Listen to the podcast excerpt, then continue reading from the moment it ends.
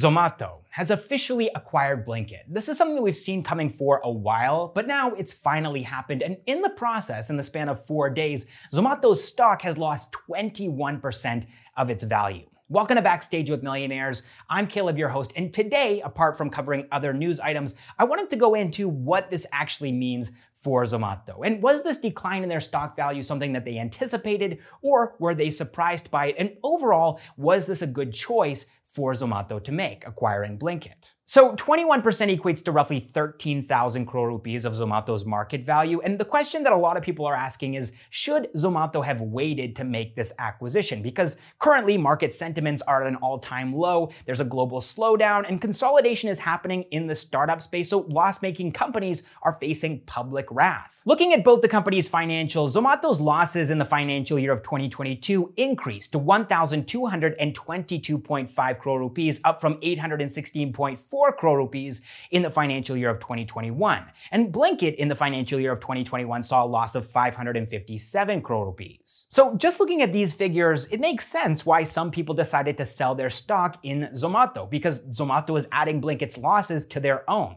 However, we need to keep in mind that tech companies like Zomato don't like to stagnate. Another company that we can look at when it comes to diversification is Ola. They've tried food delivery, grocery delivery, now they're into electric scooters, and Zomato is trying to diversify in the same way. They started with offline dining booking back in 2014, then they moved into B2B restaurant supplies in 2019, then grocery delivery in 2020 with its own app. And I think that it was this experience of trying to build Zomato Market that made Zomato realize how many synergies there were between food delivery and grocery delivery, which is why they decided eventually to try to enter that market in a different way by investing in Grofers. And initially they invested $100 million, which allowed Grofers to pivot into quick commerce commerce by rebranding to Blinkit. Then in November of 2021, Deepinder Goyal announced his mega plan on how he was going to make Zomato a $10 billion business by revenue in the next couple of years. And one of the major points here was that Zomato was going to invest $1 billion into e-commerce companies, with a large chunk of this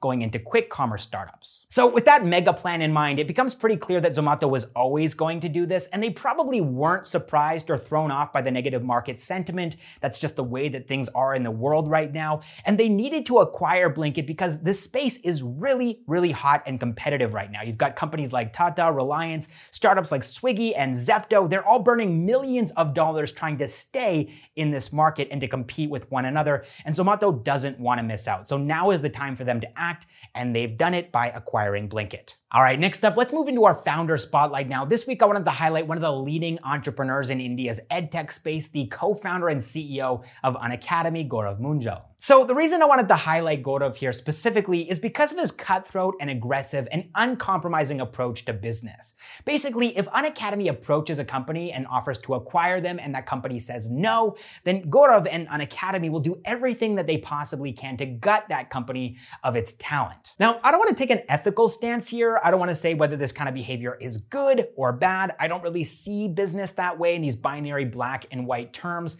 I think of business kind of like the way I think of sporting events, and Unacademy is that bloodthirsty team that will stop at nothing until they win. And I think the reason that that's part of the company's DNA is Gaurav Munjal. So we've been seeing Unacademy making companies offers that they can't refuse for some time now. They currently have more than 15 startups in their portfolio, companies like PrepLadder, CodeChef, Mastree, SwiftLearn, and Wi-Fi Study to name a few. And now we're seeing Unacademy taking the same approach in the offline space. Now, just like in the online space, in the offline space, a lot of students enroll in specific coaching centers or courses because of star teachers. So what this means is that if you're a famous teacher teaching, for example, physics or math or any other subject, then students are actually going to enroll specifically because of you. And Gaurav Munjal has identified this. He's realized how powerful an idea this is. And as a result, they've started poaching teachers in the city of Kota. And specifically, 40 teachers have been poached from Allen alone. For example, there are two physics teachers who are really popular among students in that city Sethi, Punit Agarwal, and Rahul Yadav, and both of them have joined Unacademy now, and they've brought thousands of students along with them. Now, like I said, I'm on the sidelines here. I don't have skin in the game. I'm just watching this like a sporting event, and I'm really curious to see how this plays out in the long term as Unacademy continues to offer teachers salaries that are about two to three X what they're used to. But is this going to actually be sustainable in the long term? Are these teachers going to stay with Unacademy? Is Unacademy going to keep these teachers on their payroll, or is this just a temporary thing to disrupt the entire industry? We'll just have to wait and see. But it is going to be an interesting battle between these traditional offline education companies and these new edtech startups that are entering the offline space. All right, next up, let's move into our bird's eye segment now because at least 13 Indian startups have raised more than a million dollars this week, with $314 million being raised across the entire startup ecosystem. So B2B e-commerce and retail led the charge this week at 36%. That's $112.5 million. And the leaders here were Arzooo, a B2B retail platform that raised $70 million, and Solv, which is a B2B e-commerce marketplace that raised $40 million. Up next, we have fintech startups at 26.5%. That's $83.1 million, being raised by companies like ProgCap at $40 million and GetVantage at $36 million. Up next, we have EV startups raising 16.5% of all the funds this week. That's $50.7 million, being raised by companies like Battery Smart, which raised $25 million, and Statiq, which raised $25.7 million. And then finally, we have one startup in the real estate space raising 15% of all the funds this week. That's PropShare, and they raised $47 million. Now, just a little bit of perspective on this week. This is a 59% drop in total funding from last week when we saw $763 million being raised by startups. And this is also the lowest amount of funding raised in the last five weeks weeks here in India. Now, the reason why this week is the worst week out of the last five weeks for Indian startups when it comes to raising funds is, of course, the global economic slowdown. And in the world of startups, many people are calling it a funding winter. And it's finally caught up with India's startup ecosystem now. And if you want to understand how this global economic slowdown is affecting startups, then be sure to watch this video from Jungle Ventures. And here's my favorite clip from that video. I think what we need to do is put our mind back to maybe about three or four years ago. The interest rates were at an all time low, which means that the supply and the cost of capital was incredibly cheap.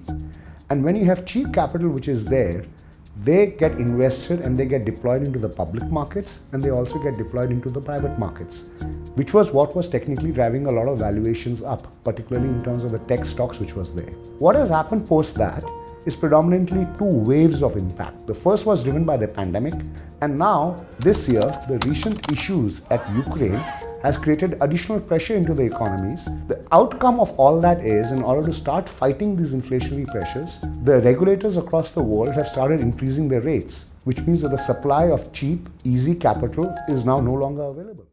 So if you liked what you saw there and you want to watch the full video, then you can find the link to it in the description or pinned comment down below. And by the way, big thanks to Jungle Ventures for sponsoring this video and sponsoring so many of our videos in the past. Those guys are amazing and they're posting tons of valuable content on their YouTube channel. So make sure to check that out. Hit subscribe while you're over there so that you don't miss any of their videos. They're posting multiple videos per week at this point, and all of them are super valuable if you're a startup founder or you're planning on starting up someday. All right, next up in the news, just a couple of quick updates. First of all, more layoffs. Byju's owned White Hat Jr. and Toppr have collectively laid off more than 655 people. So White Hat Jr. has laid off 300 employees, Toppr has laid off more than 350 employees, and Byju's is saying that these layoffs are business restructuring, according to INC 42.